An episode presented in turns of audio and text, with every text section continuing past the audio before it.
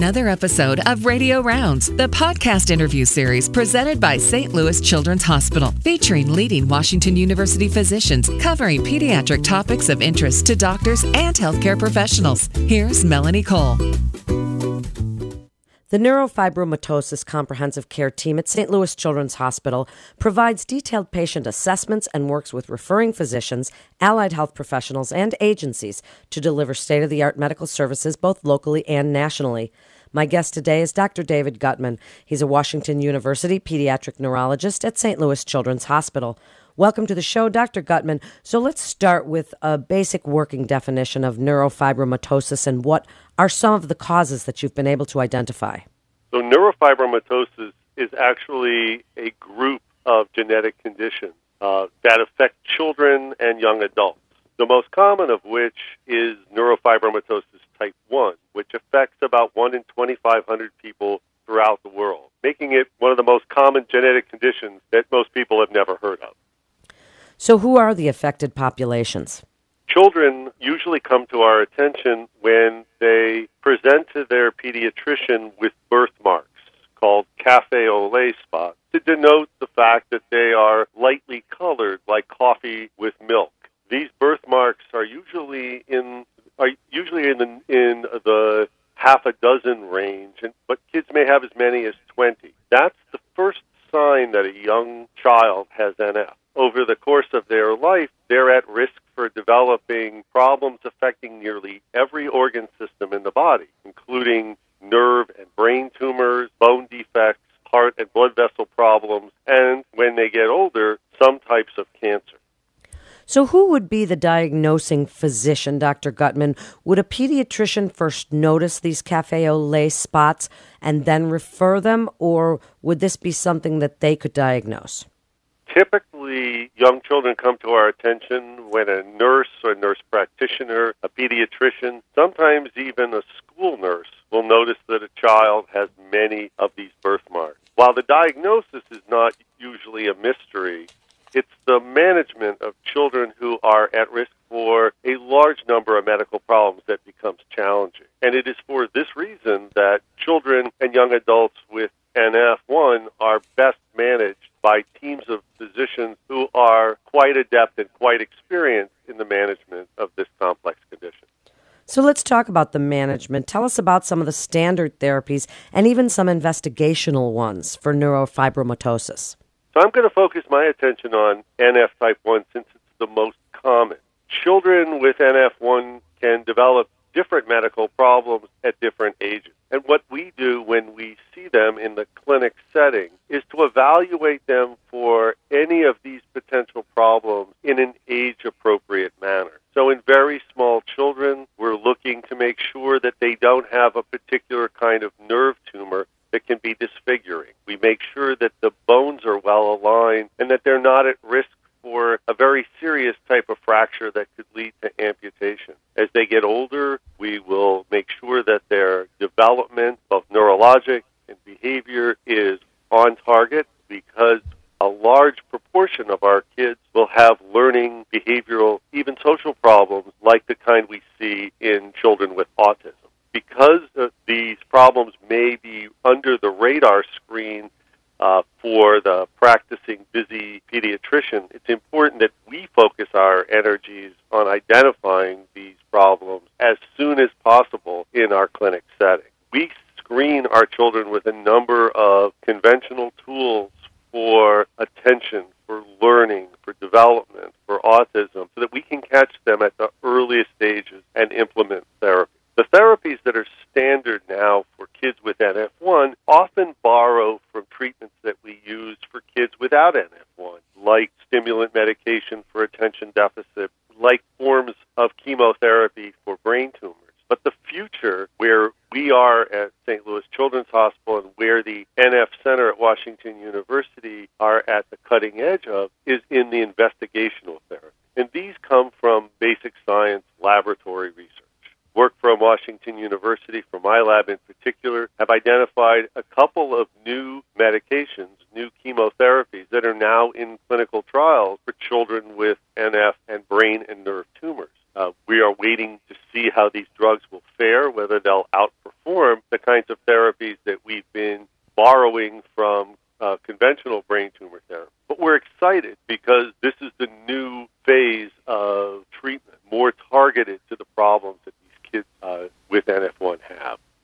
And what sort of regular monitoring do you feel is important for managing the disease and as far as annual physical exams or ocular screenings or any of these types of screenings? We see our children at least once a year. Children that are young that are younger than 10 years of age will have their eyes examined by one of our experienced ophthalmologists. We will assess them with a physical therapist in clinic. We will do all the behavioral assessments and the learning assessments and the development assessments right in clinic. And so we, we feel that when the parents leave clinic, they will have a very good sense of where that child is today, what problems might be coming down the road, and who they might need to see. Because I've been fortunate enough to work at such a fabulous university and such a great hospital, all of our subspecialists are expert in NF, and that that ranges from the endocrinologist and the orthopedic surgeon all the way to the neuropsychologist and neurooncologist, and that's a, that's an unusual uh, situation. Many places can't boast that they have such a team of highly experienced NF physicians. As far as advanced imaging to identify and monitor internal tumors, are you using whole body MRI? Is this a tool that might help with quantitative monitoring of these internal tumors? Whole body MRI scans are, are being used in a couple of places. It's not clear currently whether that has predictive value, whether that's going to be able to determine what kinds of problems people will get into down the road. It certainly provides a snapshot of the number, the size, and the locations of the tumors, but much more work is going to need to be done before it becomes routine practice. So, then, in summary, Dr. Gutmann, tell us about the neurofibromatosis and research and clinical care team at St. Louis Children's Hospital. Well, we're very fortunate to have such a well interconnected team that's embedded in one of the world's largest research facilities dedicated to NF. Now, the clinical program itself is one arm of a very large center where there are over 20 investigators who spend some part of their research portfolio and, uh, and and effort focused on NF. That's allowed us to identify the kinds of problems spectrum of problems that we see in kids with NF.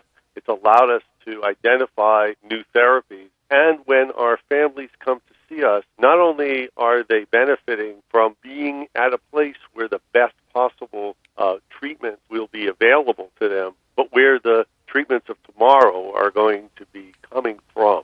In addition to the, the rigorous monitoring that they're getting in the clinic, we've also developed some complementary care programs for our families that don't exist in other places in the country that start with the toddlers with NF to focus on motor and development problems using jazz music. This is a partnership with Maryville University and with Jazz St. Louis called Beat NF, where we use uh, the jazz music structure uh, to help our young kids, these very young toddlers, master skills that their typical developing peers uh, have already mastered. They then graduate to beat, to, from Beat NF to Club NF, where we spend more time on motor delays, uh, both fine and gross motor delays. And then finally, for a select number of our kids who have social uh, impairments like autism, working with the neuropsychologist at Children's Hospital, we developed Teen NF, which is really a social and behavioral therapy program. So not only do they benefit from having the kind of research infrastructure, a well put together and and highly interdictated clinical team, but they also have this network that's created by the complementary care program where they can meet and uh, network with other families who are similarly affected. What a fascinating program that you have, Dr. Gutmann. And what can a pediatrician expect from your team at St. Louis Children's Hospital after referring a patient to you? We hope that it's the beginning of a dialogue between our referring physicians and our program, that, that we're there to help address the problems that they don't feel they have the expertise uh, to address uh, specific to NF, and that we can uh, partner with them to not only continue their own education about uh, this complex disorder, but be their uh, go-to people for for the management and the treatment of these young kids. Thank you so much for being with us today. A physician can refer a patient by calling Children's Direct Physician Access Line at 1 800 678 HELP. That's 1 800 678 4357. You're listening to Radio Rounds with St. Louis Children's Hospital. For more information on resources available at St. Louis Children's Hospital, you can go to stlouischildrens.org. That's stlouischildrens.org. This is Melanie Cole. Thanks so much for listening.